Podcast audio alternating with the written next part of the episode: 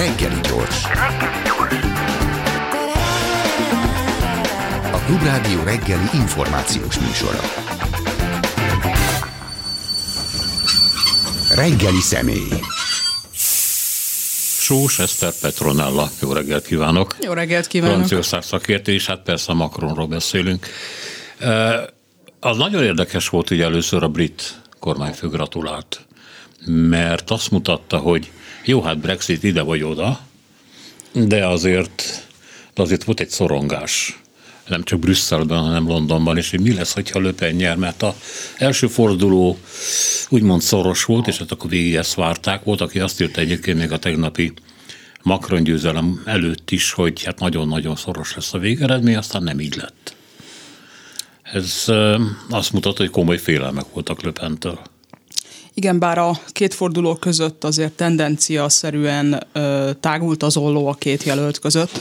Ugye, jól emlékszem, a mérések átlaga olyan 55-45 körül állt meg. Hát olyan 10 Olyan jó 10 pont, igen, és hogyha azt nézzük, hogy itt a, valószínűleg ez a tendencia folytatódott az elmúlt napokban is, és um, hiba határral együtt azt gondolom, hogy ez egy reális eredmény, tehát jól magyarázható, hogy mi történt, nem meglepetés, ez az 58 és fél, 41 és fél, de az teljesen teljesen nyilvánvaló, hogy az első forduló pillanatában voltak olyan ö, számok, amelyek ilyen 51-49-et mutattak, és lehetett arra számítani, én magam is beszéltem erről, hogyha ez tovább szűkül, és mondjuk a két jelölt úgy megy a vitába, hogy egál van, akkor ez egy teljesen nyitott választás lehet, de a két forduló közötti kampányban Macron sokkal, de sokkal hatékonyabban kampányolt, Marine Le Pen hibákat vétett, és nem nyerte meg a vitát. Tehát ezzel együtt azt gondolom, hogy egy olyan végeredmény született, ami jól magyarázható található a két forduló közötti eseményekkel, és hát a, a a Mélenchon bázis is pontosan, vagy hát nagyságrendileg úgy ment szét, ahogy arra számítani lehetett, tehát meglepetés nem történt. Tehát körülbelül egy harmada ment át Macronhoz?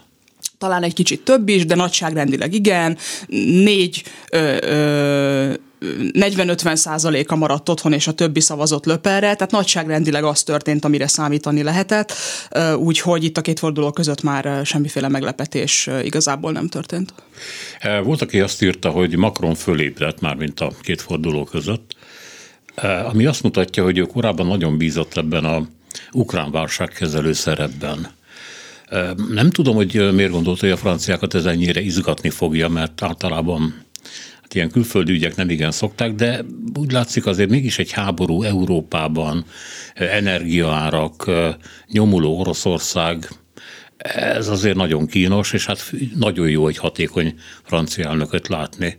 De aztán, mint ez kevés lett volna, vagy valami, valamiért a francia közvélemény számára ez nem volt elég. Jól magyarázható, hogy miért. Ugye Emmanuel Macron teljesen logikusan arra próbálta használni ezt az orosz-ukrán háborút, hogy elnökként jelenjen meg, hogy lebegjen a... Vizek fölött? Hát a vizek fölött, igen, a többiek fölött, aki úgymond harcolnak a hatalomért ott alatta, ő pedig ugye dolgozik a franciákért. És ez jól működött egészen addig, amíg a franciákat borzasztóan izgatta a háború. Tehát mondjuk március elején azt lehetett látni, hogy amikor megkérdezték, hogy ön szerint melyek azok a témák, amelyek a legfontosabbak, akkor ugye egy több mindent lehetett említeni, a megkérdezettek fele említette a megélhetést, és szintén fele a háborút. És utána még jött a többi téma. Két-három hét eltelt, és utána már csak egy harmad beszélt a háborúról. Tehát érezhetően csökkent a háborúnak az érdekessége. Ez szörnyű kimondani, de ez egyfajta hozzászokási hatás. És Jean-Luc Mélenchon a radikális baloldal jelöltje, illetve Marine Le Pen a radikális jobboldal jelöltje jobban érezték ezt az átmenetet, jobban felkészültek rá, és behozták a szociális témákat a kampányba, inflációt, megélhetést és a többit. Emmanuel Macron pedig hát próbált benne maradni ebben az elnöki szerepben, ugye utolsó pillanatig húzta a bejelentést, mindent, amit lehetett. Ez is hozzájárulhatott ahhoz, hogy az első forduló előtt szűkült közte és Marine Le Pen között az olló. Másokkal is volt ennek, talán beszélhetünk majd a hasznos szavazatról, a taktikai szavazásról, ami az első forduló előtt egy nagyon fontos és most már a szavazók által is tudatosan használt jelenség. De az, hogy a két forduló között Macron fölébredt a szúnyókálásból, és ő maga is elkezdett a baloldali szavazókhoz beszélni, ökológiáról, megélhetésről és hasonlókról, valószínűleg ez, ez nagyban hozzájárult a zolló tágulásához. Tehát itt a két forduló között Macron egy egészen másfajta kampányt vitt, mint a az első forduló előtt, akár úgy is mondhatnánk, hogy elkezdett kampányolni. Ö, mondta az első beszédében ott a nagyon jól megválasztott Marsmezei színhelyen, ugye a Eiffel torony előtt, hogy ő azért pontosan tudja, hogy sokan azért szavaztak rá, nem ő maga miatt, hanem Löpen ellen. De hát ez mindig így volt persze, hát gondolom a korábbi öt évvel ezelőtti helyzetben is, csak most sokkal többet, többet számított. És ez azt is jelentette, hogy Löpen sokat erősödött az elmúlt öt évben. És most is azt mondja, hogy egy olyan erős ellenzéki szövetséget fognak létrehozni, hogy nagyon kellemetlené teszik Macron helyzetét, ráadásul ugye jönnek a nemzetgyűlési választások, az még egy komoly megmérettetés lesz. Mi hozta föl Löpent ennyire? Löpen egy komoly stratégiai építkezést végrehajtó politikus. Ez egy 15 éve tartó stratégiai építkezés. Sokat beszéltünk erről, ez a bizonyos ördögűzési stratégia. De 2017 óta, ha tetszik, szintet lépett. 2017-ben az elnökválasztási kampány második fordulója előtt ugye volt egy elnökjelölti vita és azt az elnök jelölti vitát Marine Le Pen nagyon elvesztette. Nagyon. Megijesztette a szavazók egy részét a Frexittel, az eurozónából való kilépéssel. Ugye ott a Brexit utáni időszakban vagyunk, Donald Trump éppen megnyerte a, az amerikai elnökválasztást, tehát kicsit más a nemzetközi hangulat. Gúnyos volt, agresszív, és 10 pont biztos, hogy megmozdult a vita nyomán a kárára. Marine Le Pen ebből azt tanulta meg, hogy tovább kell mérséklődnie, el kell engednie az eurozónából, Európából való kilépés gondolatát. Most már mondja is, bent kell maradni, belülről kell reformálni. Um, átnevezte a pártot, ugye most már nem nemzeti frontról, hanem nemzeti tömörülésről beszélünk, stabilizálta a saját helyzetét, tehát sokaktól megszabadult, és magában a programban is inkább a szociális aspektusra, a kormányképességre próbálta helyezni a hangsúlyt, arról nem is beszélve egyébként, hogy Löpen imázsát is próbálták finomítani. Ez a, a francia politikában nem vizslákkal történik, hanem macskákkal. Marine Le Pen nagy macska hírében áll, és a Covid alatt állítólag még egy macska tenyésztési tanfolyamot is elvégzett. Jó. Úgyhogy ezzel finomították az ő, ő, ő képét, és egy ilyen nemzetanyja pozícióba próbálták próbálták őt irányítani. Tehát összességében ez a, ez a munka, ha tetszik, kifizetődött, mert hogy egy jó 8-9 pontot biztosan hozott Marine Le Pen a korábbi eredményén, de nem volt elég ahhoz, hogy 45% fölé menjen. Én azt gondolom, hogy ott volt a határ. Marine Le Pen esetében 45% alatt azért erősebb támadásoknak kell majd ellenállnia. Hát már tegnap megindultak például Erik Zemur részéről, aki ugyan 7%-ot szerzett az első fordulóban, de ez nem fogja megakadályozni abban, hogy egyrészt szövetséget kérjen Löpenéktől, másrészt pedig támadja őket. Ami pedig a nemzetgyűlési választást és Löpen szerepét illeti, Tegnap este nagyon úgy nézett ki, hogy marad és harcolni akar, tehát nem egy visszavonuló politikus képét mutatta. Ami itt Macron malmára hajthatja a vizet, és akkor most kinyitom a Pandora szelencéjét, és erről biztos hosszasan tudunk beszélni, az az, hogy a mérsékelt pártok összeomlásával, a szocialista párt jelöltje ugye 2% alatt végzett, a republikánusoké 5% alatt, a zöldek szintén 5% alatt, tehát a, a, a, a hagyományos középpártok, ha tetszik, eltűntek a színről. Tulajdonképpen Emmanuel Macronnak két radikális ellenzéki ellenfele maradt. Ez pedig lehet egy kényelmes, ha tetszik, centrális erőtér pozíció, amikor mint centrista beállhat középre, és akkor mondhatja azt, hogy hát kérem, nekem van baloldali radikális ellenfelem, van jobboldali radikális ellenfelem. Ezek álláspontom szerint ugye mondhatja, hogy kormányképtelenek, és csak én tudok kormányozni, szavazzatok rám.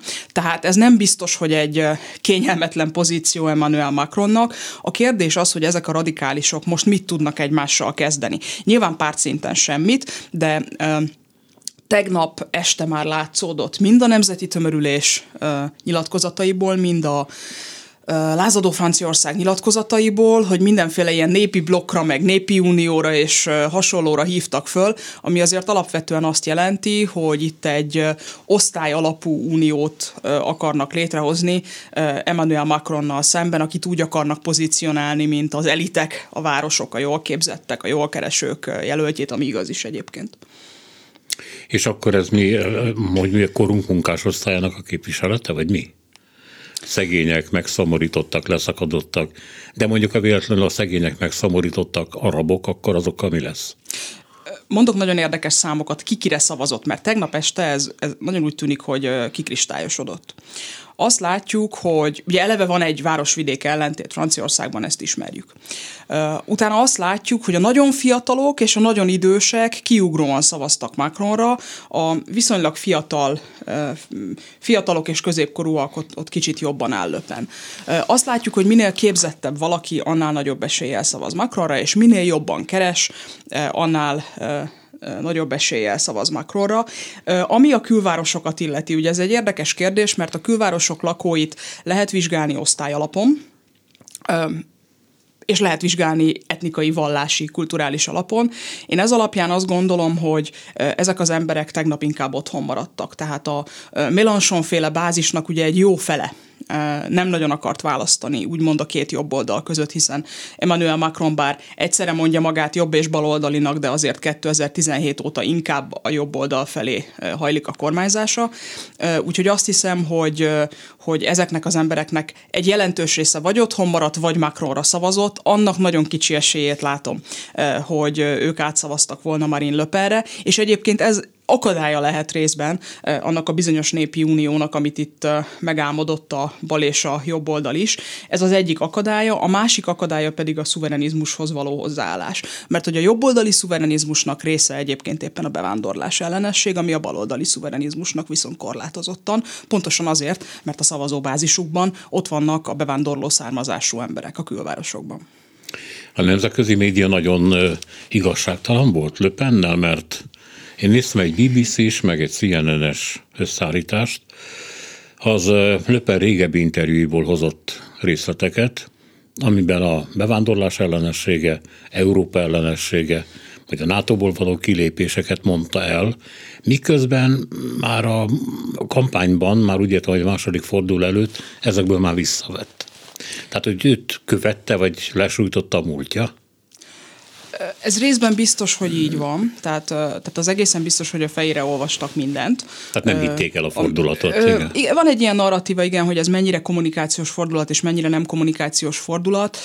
Én azt gondolom, hogy a, a löpennek a növekedését, tehát az, hogy most egy 41-42 százalékos löpenről beszélünk, azt többek között annak köszönhetjük, hogy ennek a fordulatnak azért van konkrét ideológiai tartalma.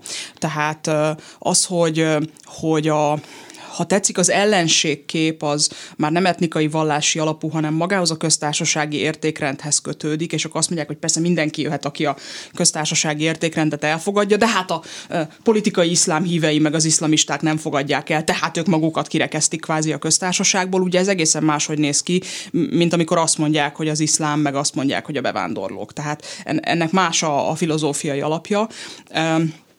És volt olyan egyébként, én magam is olvastam olyan cikket, ahol azt olvasták Marine Le Pen fejére, hogy a harmadik országbelieket, a külföldieket megkülönböztetni az, megkülönbözteti az állampolgároktól, amit megtesz az uniós jog, megtesz a nemzeti jog, tehát tulajdonképpen egy, egy ilyen létező helyzetet akarna megerősíteni vagy elfogadni, és hát van még egy még egy dolog, ami nagyon fontos, hogy Például Löpen fejére olvasták a kampányban azt, hogy ilyen kvázi intézményes államcsínyre készül, mert hogy bizonyos alkotmányos kérdéseket népszavazással kíván rendezni. Ugye 62-ben De Gaulle ugyanilyen módszerrel próbálta meg, és hát sikeresen, mert meg tudta csinálni a közvetlen elnökválasztást bevezetni, illetve támadták Löpent azzal, hogy az e- európai jogot úgymond a nemzeti jog alá akarja rendezni. Itt meg az volt a nagyon érdekes, hogy ezt nem csak Löpen mondta, hanem Macrontól jobbra tulajdonképpen mindenki. Tehát az a mérsékelt republikánus jobboldal, amely egyébként korábban Nicolas Sarkozy jobboldala volt, és ott például az előválasztáson Michel Barnier egykori Brexit biztos is igyekezett a francia elnöki szerepért úgymond csatába szállni, hát mindenki mondott ilyeneket a bevándorlás kapcsán, hogy a, a, a, az európai jogot valahogy a nemzeti jog alá kell rendezni a bevándorlás kérdésében, tehát itt nem csak Marine Le Penről van szó, hanem arról van szó, hogy itt egy egy nagyon komoly jobboldali fordulat állt be, és például a bevándorlás tekintetében úgy tűnik, hogy a francia jobboldalon egyre kevésbé tetszik a jelölteknek, politikusoknak, és hát nyilván a választóknak is, meg különben nem mondanák, hogyha a választói részről nem lenne erre igény, hogy a bevándorlás politika ne nemzeti keretek között legyen, de azt is látjuk egyébként, hogy európai keretek között meg meg hát erősen áll, ha tetszik. Például a, mondjuk a Dublini rendszernek a reformja. Ugye évek óta összeomlott, de még mindig nincs alternatívája. Szóval Szóval a, a, a sajtó egy része visszatérve a kérdésre értelemszerűen Emmanuel Macron mellett állt ki, ez nyilván ö, ö, hagyomány, a sajtó más része ö, hát ilyen orbefogva, de jó, hát akkor inkább legyen Macron. Ö, de, de azért azt látni kell, hogy kicsit árnyaltabb a kép, hát nyilván egy kampány az mindig egy felfokozott hangulat, és valóban volt egy nagyon komoly nemzetközi félelem a sajtóban és európai szinten is, ezt én is érzékeltem, még úgy is, hogy itt az utolsó két hétben lehetett látni, hogy inkább Macronnak áll az ászló. Hát igen, csak erre azt mondták, hogy annyiszor tévedtek már a, a népszerűséget fölmérő intézetek, főleg, ugye Magyarországon legutóbb, hogy már nem lehet hinni semmiben. Azért a politika igazságos műfaj abból a szempontból, hogyha valaki nagyon jó kampányt csinál, a másik meg láthatóan nem jó kampányt csinál, tehát nem hatékonyan kampány, ugye Löpen nem beszélt fölismerhetően a baloldaliakhoz, a zöldekhez. Nyilván beszélt, de, de, de nehéz volt látni ezt a tendenciát. Látszott a vitában, a másnap reggeli számokban, hogy azt Macron megnyerte. Tehát igazából semmi olyan tendencia nem volt az elmúlt két hétben, ami azt vetítette volna előre, hogy itt Löpen meglepetés győzelmet arathatna. Nyilván a közvéleménykutatásokkal kapcsolatban igen, én is érzékeltem, hogy volt egy, egy ilyen típusú aggodalom, hogy mi van, ha tévednek, de azért 10-12 pontos előnynél nagyon nehéz ám ekkorát tévedni. Ugye egy szokták emlegetni a Donald Trump Hillary Clinton csatát, de hát valójában ott sem a popular volt, tehát nem, a, nem az összszavazatszám volt a probléma, hanem a szavazat eloszlás, hogy az országos szinten melyik államban hol került leadásra, de az meg ugye az amerikai választási rendszer sajátságaiból adódik, hogy az az elektori szavazatokra nagy hatással lehet. Ez viszont tényleg egy közvetlen választás, amit leadnak szavazatot, azt összeszámolják, és az nyer, aki többet kap. Mennyire vált löpenkárára a Putyin-féle kapcsolat? Hát ugye rá is rászakadt ez a háború, mint egyébként a európai jobboldali illiberálisokra. Ráadásul úgy, hogy ott is nagyon konkrét kézzelfogható dolog volt, kapott egy hatalmas segélyt valami orosz banktól, amit azt mondom, hogy nem fizetett vissza soha, mert elengedték neki. Vagy meghosszabbították legalábbis, de hát ez gyakorlatilag ugyanazt jelenti. Aztán most a magyaroktól kapott 10 millió eurót. Szóval nem jó helyről jöttek ezek a pénzek. Az első forduló előtt Löpen azt kell, hogy mondjam, hogy megúszta ezt a kérdést. Méghozzá azért, mert volt egy tőle jobbra álló jelölt, Rick Zemmour, akinek szintén volt Oroszország problémája. Hú, hát akkor rá lehetett tolni a dolgot. Pontosan igen. erről van szó. Ugye Rick Zemmour olyanokat mondott, hogy francia Putyinról álmodik, decemberben nyilvánosan fogadott, hogy ő fogadni merne, hogy Oroszország nem fogja megtámadni Ukrajnát, és amikor mégis megtörtént, akkor nem akarta fogadni az ukrán menekülteket, és magyarázkodnia kellett. És hát tudjuk, hogy a, a politika az mindig percepció, a politika mindig viszony dolgok kérdése. Tehát volt Löpennél, ha tetszik, érdekesebb jelölt, akinek magyarázkodnia kellett. Egyébként ezt Macron is megúszta, neki se kellett arról mesélnie, hogy miért beszélget másfél órákat Putyinnal telefonon, ami mondjuk elnökként persze könnyebben megmagyarázható, de, de mégis. És a két forduló között viszont fordult a kocka, Emmanuel Macron kőkeményen Marine Le Pen fejére olvasta ezt az orosz kapcsolatot, ugye a vitában talán ez volt az egyik legemlékezetesebb pillanat, amikor azt mondta Emmanuel Macron, hogy amikor ön Oroszországgal beszél, akkor nem egy másik nagyhatalommal beszél, mint egy nagyhatalom, hanem a bankárjával. És, és azt sugalta, hogy Marine Le Pen tulajdonképpen egy ilyen báb lenne. Tehát az egészen biztos, hogy a, a két forduló közötti vitának az a része, amikor külpolitikáról, Európa politikáról beszéltek, abban az ukrajnai háború nagyon fontos szerepet játszott, és hát Macronnak ez egy nagyon fontos, kiemelt, súlyos érve volt. Úgyhogy a két forduló között azért már nem tudta megkerülni Löpen ezt a kérdést. Megkérdeztem más szakértőt is, hogy mi, mivel magyarázható ez a nagy putyini vonzalom. mire egy ilyen magyarázatot kaptam, hogy ez anyagi természetű. Onnan jön lóvé, de azért ugye nyilván valami másféle vonzódásnak is kell lenni a európai szélsőjobb és Putyin között. Irigylik azt, ami Oroszországban van? Szeretnének olyan országban élni? Ezt nehezen tudom elképzelni. Ugye itt van egy kölcsönös érdekközösség, ami szerintem túlmegy a pénzen. Ugye Putyin részéről érthető, neki minden és mindenki hasznos, amelyik az európai egységet és az európai értékrendet valamilyen szempontból kritizálja vagy bontja. Tehát ez, ez azt gondolom, hogy különösebb magyarázatot nem igényel, hogy, hogy Putyinnak mondjuk miért hasznos egy Marine Le Pen. De én azt látom a francia jobb oldalon, radikális jobb oldalon, hogy azért vannak olyanok, akik tényleg úgy tekintenek Putyinra, egyrészt, mint egy erős emberre. Ugye Franciaországban megvan az erős embernek a kultusza, hát az egész elnökséget tulajdonképpen erre az erős ember kultuszra találták ki. Aki öt évre felhatalmazást kap, az jó eséllyel mindenre felhatalmazást kap. Ugye azt szokták mondani a franciák, hogy ők egy köztársasági monarchiában élnek és, és Putyinra ideológiai okokból is szoktak úgy tekinteni, mint a hagyományos értékek védelmezőjére.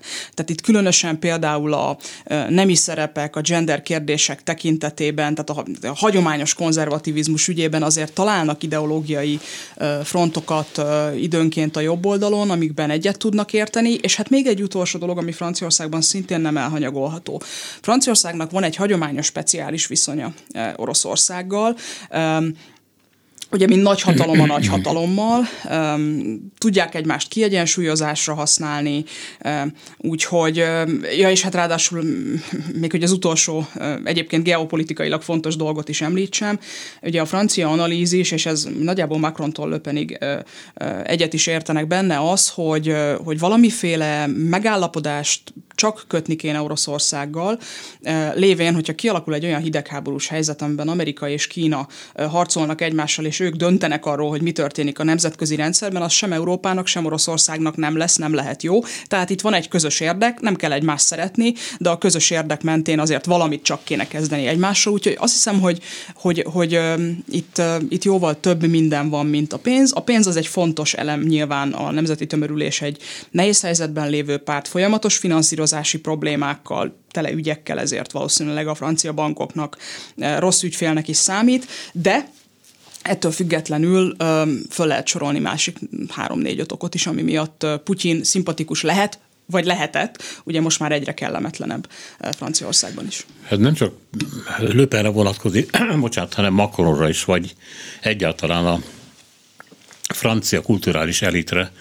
Ha az ember még a Szovjetunió utolsó éveiben Moszkvában fölkeresett orosz írókat, költőket, festőművészeket, akkor mindig azt látta, hogy mindegyiknél ott ül egy hosszúhajú szőke francia lány, aki imádottan néz föl a nagy orosz mesterre. Tehát, hogy boldog, hogy ott lehet. Tehát valamiféle kulturális lelki kapcsolat is volt. Egyébként ezt a franciákkal még Európából a románok játszották el leginkább.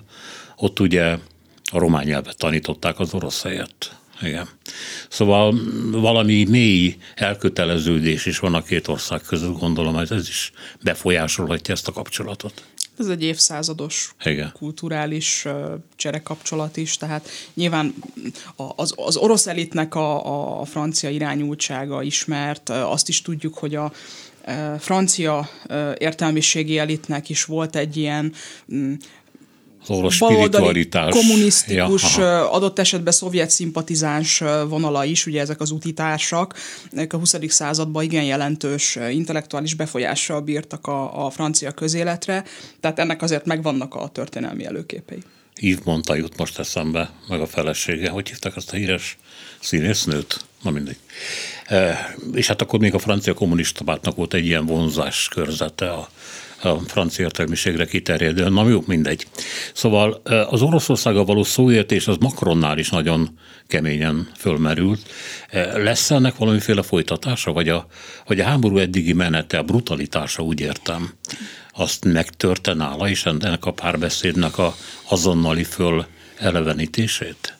Azonnali értelemben biztos, tehát a, a, a, a, a bucsa az, az kicsit le igen. tompította a makroni lelkesedés, de azt gondolom, hogy az alaphelyzet nem változott. Tehát Franciaország ott akar lenni, amikor majd békekötés lesz, ő közvetítő akar lenni adott esetben garantor, tehát azért Franciaország minimum középhatalomként, de inkább nagyhatalomként tekint magára, tehát nem az az érdeke, hogy, hogy, hogy, hogy kiszálljon ebből a történetből, hanem az az érdeke, hogy ott legyen, és inkább irányítója legyen a folyamatoknak, mint sem elszenvedője.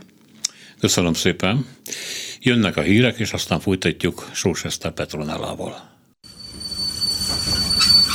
Reggeli személy. Sós Eszter Petronellával folytatjuk. Hát ami jön még Franciaországban az június parlamenti választások. E, ott is jól áll Macron? Mert ugye nem egyedül kell indulni, hanem egy párttal. És hát az ő pártja sokat erodálódott. Igaz, hogy új párt volt, nagyon-nagyon gyorsan fölfutott, tehát ilyen meteorit sors várhat rá. A mindenkori megválasztott francia köztársasági elnöknek van egy nagy előnye, hogy csak néhány hét van a két választás között, ezért azt szokták mondani, hogy a nemzetgyűlési választás az harmadik és negyedik fordulónak számít. A győztes... Hát visz valamit a győzelem fényéből. Így van. Így van. Másrészt ugye azt beszéltük az előbb, hogy egyfajta centrális erőtér alakult ki Franciaországban, tehát a radikálisokkal szembeni fellépés lehet egy érv. Én mindenképpen arra számítok mindazonáltal, hogy a Mélenchon-féle baloldal jelentősen erősödni fog, tehát ugye ők szövetséget fognak kötni, vagy most nagyon úgy tűnik, hogy tárgyalgatnak mindenkivel, szabják egymásnak a feltételeket, de a hangulat az mégiscsak az, hogy a, a történelmi tapasztalat most is érvényesülni fog. Nyilván ez nem száz százalék, nem lehet odaadni Macronnak a parlamenti győzelmet azonnal, már csak azért sem, mert beindult a szokásos két választás közötti kampány, ugye Mélenchon azt kéri a franciáktól, hogy adjanak neki többséget, tehát hogy hozzanak létre tudatosan egy úgynevezett együttlakást, és erre van is egyfajta nyitottság. Hogy a franci... ő legyen a miniszterelnök. Így van, így van.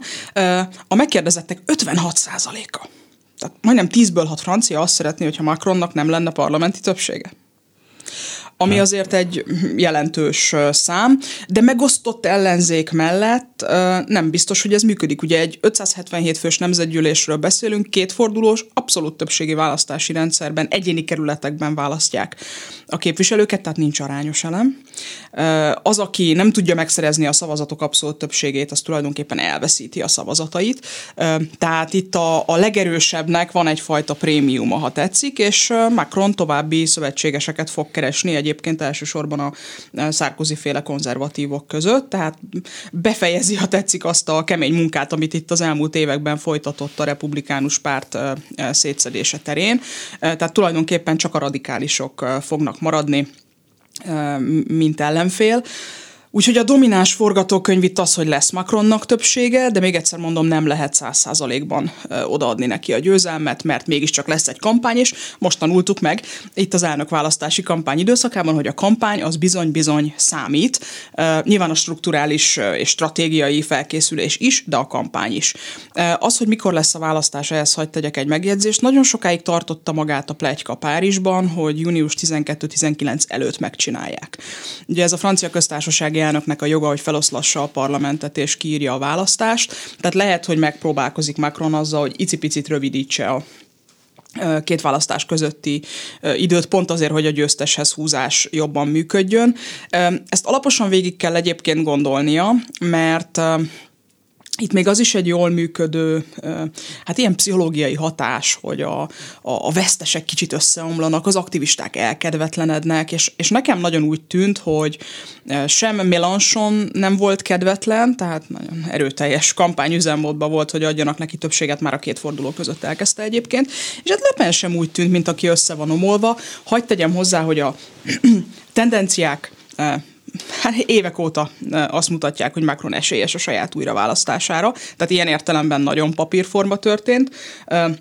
Lehetett tudni, még úgy is, hogy ha, ha Löpen mondjuk egy jobb kampányt csinált volna, hogy a papírforgatókönyv még akkor is az, hogy Macron fogja megnyerni a választást, tehát Löppen sem úgy tűnt, mint aki, aki nem készült föl lélekben arra, hogy veszíteni fog. Az, hogy milyen mértékben az egy komoly és fontos kérdés, azzal neki lesz dolga, de, de azt akarom ezzel mondani, hogy ez nem egy ilyen villámcsapásszerű történet, amit tegnap láttunk Franciaországban, hanem egy hát tulajdonképpen előrejelezhető, vagy, vagy ilyen domináns forgatókönyvnek számító történet, és, és mivel nem volt meglepetés, ezért vélhetően hát érzelmileg sem viselte meg a szereplőket annyira, na ez viszont mozgásteret ad a, a, a számukra. Az egy más kérdés, hogy, hogy a kihívóknak most itt komoly feladata van, nekik most szövetségeket kell kötni. Tegnap este megindult az üzengetés, kikivel milyen feltétel feltételekkel és hogyan eh, szeretne szövetséget kötni. Például Erik Zemur, aki 7%-ot szerzett eh,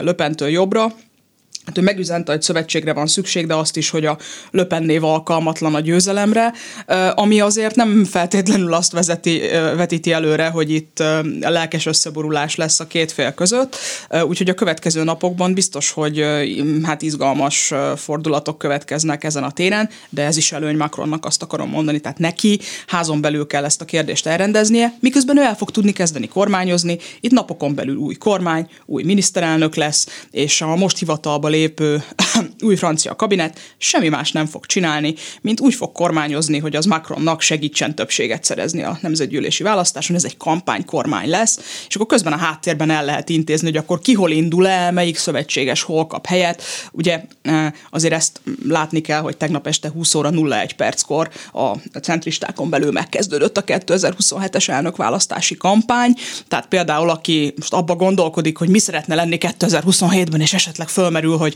hát mi lenne, ha köztársasági elnök lennék, az például most nagyon fog izgulni, hogy akkor miniszterelnök akar lenni, vagy olyan miniszter, ami e, igazán fontos, mert az ugye növeli az ő kompetencia képét. Szóval Tényleg az a helyzet, ez tudom közhely, de, de muszáj kimondani, új kampány kezdődött tegnap este 20 óra 1 perckor, elkezdődött a nemzetgyűlési választási kampány, de a következő elnök választási kampány is. Mert egy elnöknek két ciklus jár, nem több. A francia alkotmány szerint két egymást követő ciklust tölthet ki egy elnök. Ugye itt mind a két kitétel fontos, hogy kettő és egymást követő ciklus, ami azt jelenti, hogy 2027-ben Macron nem indulhat újra. Az, hogy utána mit csinál, az egy más kérdés, de 27-ben egészen biztos, hogy új elnöke lesz Franciaországnak. Érdekes, amit mond, hogy ez már régóta papírforma volt, mert hát így újságíróként végigkövetve a sárga mellényesek tüntetéseit, meg a többit, és hát magam is átéltem Párizsban, amikor a Sanzelizét kezdték lezárni ezek az emberek, és mondtam, hogy akkor gyorsan menjünk haza, mert tömegközlekedés az meg fog szűnni. Meg ugye amúgy is elég vacak ez. És nem úgy tűnt, hogy ezekből jól jön ki. De akkor mégis, mégis miért lehetett számítani az ő győzelmére? Két dolgot mondok ehhez. Egy megjegyzés a sárga mellényesekhez. Amikor ez ugye 2018. november-december környékén kezdődött, ha jól emlékszem. Igen, igen és akkor én is azt mondtam, hogy ez egy akkora válság, hogy ebből Macron csak egy esetben fog tudni kijönni, hogyha mondjuk meghúz egy radikális lépést, például a kormányváltást csinál, tehát lecseréli a miniszterelnököt. És ő nem ezt választotta, hanem egy nagyon érdekes, ha tetszik, innovatív megoldást, ugye ezt a bizonyos nagy vitát. Amikor négy-öt hónapon keresztül jöttek-mentek az országban, és akkor mindenki elmondhatta a fájdalmait, problémáit, és akkor Macron arra reflektált. Szóval egy ilyen nagy nemzeti konzultációszerű történet volt. Most egyébként azt ígéri, hogy öt évig ezt fogja csinálni. És már ott 2019-ben az európai parlamenti választáson a centristák viszonylag jól szerepeltek, és megmaradt az a helyzet, hogy a nemzeti tömörülés és a centristák állnak egymással szemben, tehát a sárga mellényeseket, ha tetszik, Macronnak nullára sikerült kihoznia, lefolytotta a feszültséget, igen, tehát nem megoldotta, lefolytotta, az most is ott van, parázslik a felszín alatt, bármikor előjöhet. Ha kinyitunk elemzéseket, és ezzel én egyetértek, akkor nagyon gyakran mondják, hogy itt nincs kegyelmi időszak, itt nincs száz nap, itt, itt tényleg bármikor előtörhetnek feszültségek, tehát látjuk a számokból is, hogy, hogy milyen megosztotta a francia társadalom.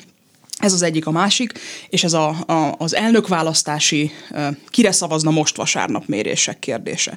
Én azt hiszem, hogy a francia politikában ez a legfontosabb szám. Tehát figyelhetjük a pártokat, figyelhetjük az elégedettségi mutatókat, de, de az, hogy most vasárnap ön kire szavazna, ha elnökválasztás lenne, az a legfontosabb mutató, amit folyamatosan követnünk kell, és ebben mindig Macron és mindig Löpen állt az élen mindig.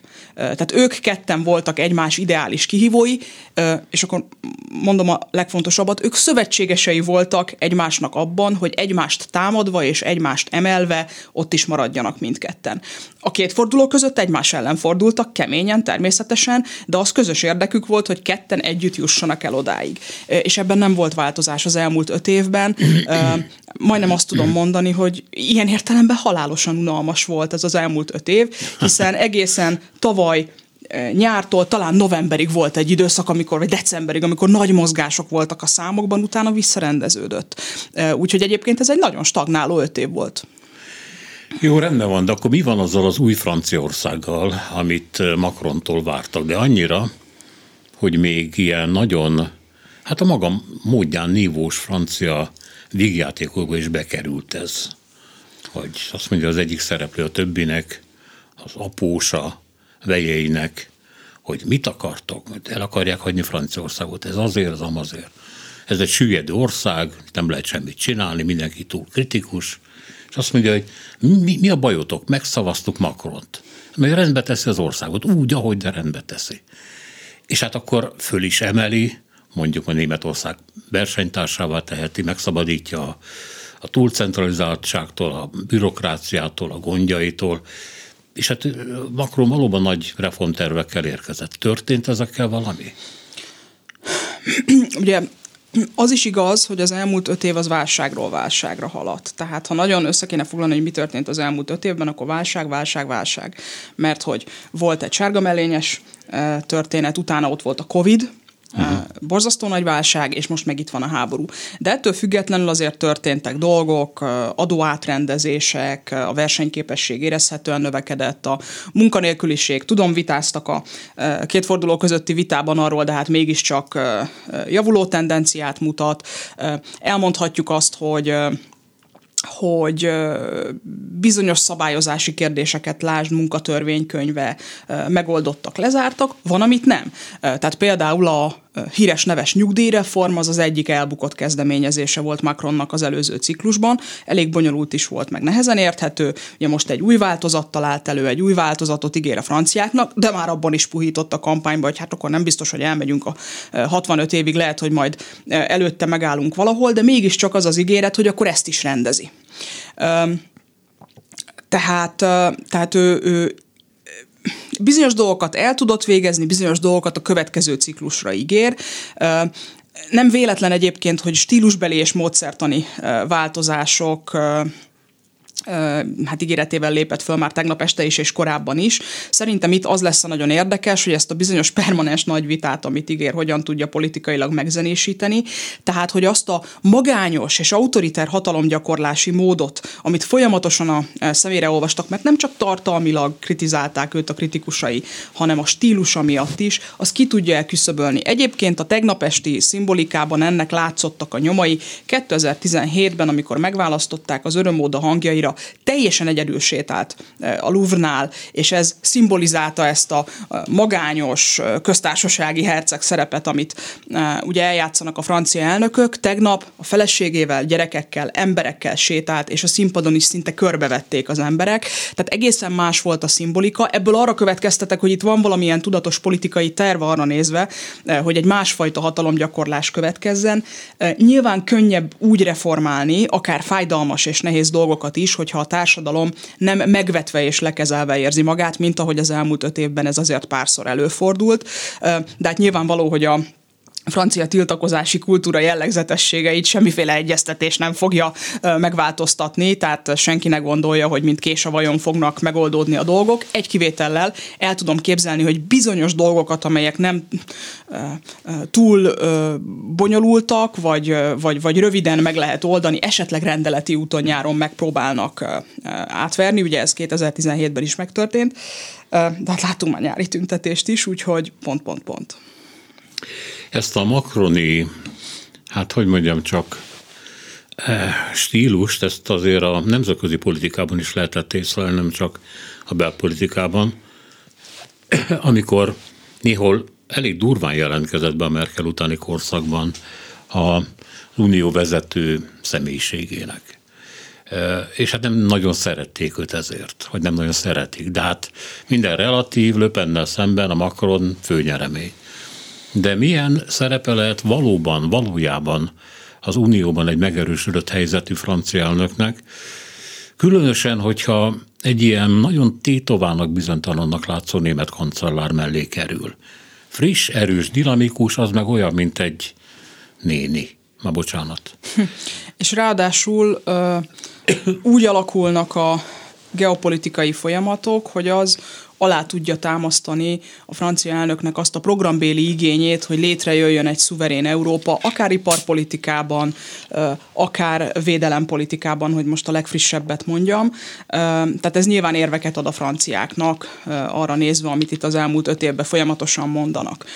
Mm az biztos, hogy Emmanuel Macron befolyása, az újraválasztása és a, a pozíciója miatt nőni fog, és mindent meg fog tenni annak érdekében, főleg most itt a nagy európai felsóhajtás nyomán, hogy megpróbálja kiegyensúlyozni azt az erőviszonyrendszert, amely a 90-es években erőteljesen elborult Németország javára, ugye különösen gazdasági szempontból. Franciaország számára a politikai hatalma, a katonai ereje, és például a nukleáris energia polgári és katonai felhasználása lehetővé teszi, hogy bizonyos eszközökkel fel tudjon lépni európai szinten, és én arra számítok, hogy Emmanuel Macron mindent meg fog tenni annak érdekében, hogy kicsit visszabillentse Franciaország felé ezt a, még egyszer mondom, Németország felé történetileg elbillent mérleget. Ez a törekvés hogy érinti Amerikát? Hogy a Trump korszakban nagyon eldurvult a viszony, nem csak arról beszélek, hogy a transatlanti szerződés nem jött létre, mert lehet, hogy anélkül se jött volna létre, de olyan vámháború kezdődött el az Unió, meg az Egyesült Államok között, ami hát ilyen nagyon furcsa, szokatlan korszak volt a második világháború után, és nem változtak ezek. Ma úgy értem, hogy a vámok ott vannak most is. Viszont az ukrán háború nyomán Amerika megint megjelent Európában. A transatlanti... Katonailag. Vagy politikailag is? Katonailag és politikailag is. A transatlanti gondolatnak újra aktivizálódtak a hívei. Ez picit nehezíti egyébként a franciák dolgát, de egy ilyen kiegészítő és a, a NATO keretén belül elképzelhető európai autonómia mellett érvelhetnek, tehát hogy ez mm, nem gondolnám, hogy Emmanuel Macronnak különösebb problémát fog okozni. Másrészt pedig az amerikai stratégiai érdekek azért hosszú távon mégiscsak Ázsiában vannak, mégiscsak Kína a főrivális. Tehát az Egyesült Államok szempontjából az, hogy Ukrajnában milyen konfliktus van, és hogy milyen igény merült föl ismét arra, hogy politikailag, katonailag az Egyesült Államok jelen legyen a kontinensen, az egy erőforrás lekötés. Az egy erőforrás lekötés, egy figyelem lekötés, amit el kell vonni a legfőbb ellenféltől, Kínától. Igen, Kína most kivár, látjuk, hogy figyel, mérlegel, és gondolkodik azon, hogy hogyan fog változni a nemzetközi rendszer az orosz-ukrán összecsapás nyomán hogyan, hogyan reagálnak a nagyhatalmak, a többiek arra, ami történik, de ettől függetlenül stratégiai értelemben tudjuk, hogy Amerika hova szeretné a figyelmét fordítani. Ezt az amerikai-kínai viszonyban is látjuk, ott ugyanúgy nem változtak Trump után a dolgok, tehát én nem látom Joe Biden-t, ahogy lelkesen feloldaná a, a vámokat, nem látom, ahogy hát lelkesen keblére ölelné a kínaiakat, tehát a, a nagy stratégiai irányvonalak nem változtak, ebből a szempontból bizonyos fokig nem biztos, hogy Amerikának nem érdeke az, hogy Európa önállósodjon. Az, hogy milyen szinten, az már más kérdés, mert az meg nyilvánvalóan nem érdeke, hogy egy 450 milliós katonailag és külpolitikailag tökéletesen értelmezhető nagyhatalom jöjjön létre Európában, mert az viszont már rivális lehet. Tehát itt azért van egy ilyen, e, egy ilyen óvatos egyensúly, ami Amerikának kedvező lehet. Tehát valamilyen szempontból Európa oldja meg, hogy ne kelljen Amerikának lekötnie az erőforrás hatásait, de azért ne vigye túlzásba se, hogy Amerika számára ne jelentsen veszélyt. Tehát például az, hogy legyen egy európai haderő, az Macronnak szívügye? Igen. Igen. És akkor majd francia parancsnokság alatt, ha jól értem. Elég, hogyha francia politikai befolyás alatt. Tehát, uh, hogy mondjam, uh, mivel a Brexit után az egyetlen értelmezhető katonai hatalom Franciaország az Európai Unióban. Mind az atomenergia miatt, az atomütőerő miatt, mint pedig azért, mert ez az egyetlen hadsereg, amelyik akár a saját határán kívül is képes valamiféle operációkat végrehajtani, ezért látszik, hogy Franciaország folyamatosan hajlandó nagyobb felelősséget vállalni az európai védelemben, és folyamatosan pedzegeti, hogy hát kiterjeszteni a saját ernyőjét. Volt Macronnak egy érdekes beszéde 2000 hogy is volt a Covid 2021 február, ugye, március a, a Covid kezdete, tehát valahogy ott olyan január. 21 a Covid kezdetének évében januárban, és ez kicsit elsikkadt, pedig azt pedzegette, hogy itt hát ilyen közös stratégiai kultúrára, meg az atomütőerőnek a dolgaiba a szövetségesek konzultációjára lenne szükség, ami egyfajta sugallat volt, hogy Franciaország hajlandó lenne még nagyobb felelősséget vállalni az európai védelemben. Ez egy kihívás Amerikának természetesen, de ez az egyetlen olyan út, ami Franciaország számára lehetővé teszi, hogy kiegyensúlyozza a németeket, mert hogy tudjuk, hogy a német gazdasági erő mekkora, tudjuk, hogy a bővítések a német befolyást növelték az európai integrációban, tehát Franciaország azzal tud főzni, amilyen van, ez pedig a politikai és a katonai hatalma, meg az atomenergia, ez nagyon fontos egyébként, mert hogy energia szempontból ő most sokkal jobban áll, mint az erőműveit lekapcsoló Németország. Hát így van, de lehet, hogy gazdaságilag is közelebb nyomul, mert most Németországban sokan fenyegetőznek, hogy, hogy mondjam, jósolnak elborult dolgokat, hogy például a német gazdaság bizonyos részei leállnak energiahiány, mint mondjuk gázhiány miatt. Ez nem fenyegeti a franciákat, mert Észak-Afrikából ők behozzák, ami kell, meg hát rengeteg atomerőművük van. Tehát energia van bőven. Egészen biztos, hogy ebből a szempontból kevésbé sérülékeny a francia gazdaság, de azért a, a a, az árkérdés, az infláció kérdés, az életszínvonal kérdés, az sérülékenységet jelent, ha nem is feltétlenül közvetlen gyárleállásokkal vagy hasonlókkal fenyegetve, de hát tudjuk, hogy egy instabil társadalmi helyzet lássárga mellényesek azért meg tudnak béníteni egy országot akár hónapokra is, úgyhogy azért azt nem mondanám, hogy Franciaországban viszont rózsás a helyzet, mert nem feltétlenül energiárak, meg nőttek ott nőttek. is. Nagyon. Nőttek árbefagyasztásokkal, ártámogatásokkal, ilyen rezsicsökkentésszerű javaslatokkal igyekeztek ez ezeket terjed, a kérdéseket igen, kezelni. Ez terjed. Infláció? Nő. Magas, így van. Magas. Igen, hát ezeket nem lehet kikerülni. Ezeket nem lehet kikerülni. Érdekes módon ott is, ahol nem piaci eszközöket használnak, még ott sem tudták gyakorlatilag az inflációt kikerülni. Hát meglátjuk. Ezt kérdezném még, hogy hogy magyar-francia kapcsolatok várható valami? Hát ugye Orbán annyira látványosan löpenre tett ezzel a kis 10 milliós kölcsönnel, hogy ez még Macronnak is föltűnt, szóba is hozta. Ugye Orbán Viktor és Emmanuel Macron között van egy ilyen üzengetős kapcsolat, illetve volt. Nyilván hasznosak egymásnak, tehát Orbánnak Macron egy jól felmutatható ellenfél, aki pont azt képviseli, amit ő nem, és fordítva. Macronnak szintén Orbán fölmutatható, mindent képvisel, amit én nem. Emellett ugyanakkor van egy nagyon pragmatikus, működő munkakapcsolat közöttük, jól megértik egymást. Nyilván fölismerték a közös érdekeket, agrárium, hadsereg, nukleáris energia, a külső határok védelme, és a többi, és a többi, és ezekben nagyon jól együtt tudnak működni. Ugye Macron fogalmazta meg ezt helyesen, de szerintem elemzői szempontból is megállja a helyét, hogy Orbán politikai ellenfél, de európai partner. Úgyhogy ebből a szempontból én kontinuitásra számítok a francia-magyar magyar kapcsolatokban eh, arra számítok, hogy a kialakult munkakapcsolatot eh, érdekalapon tovább tudják működtetni, eh, és ez nem lesz akadálya annak, hogy adott esetben például a 24-es EP választáson még üzengessenek egymásnak, de legyen mindenki ezzel tisztában, hogy ez a politikai munkásságuk és a kampány munkásságuk része lesz. Köszönöm szépen. Én is További köszönöm a meghívást. Sós Eszter Petronála volt velünk az elmúlt egy órában. Meg még egyszer megköszönöm, hogy eljött hozzánk, és minden jót. Köszönöm. Klubrádió, a tájékozódási pont. Tények, vélemények.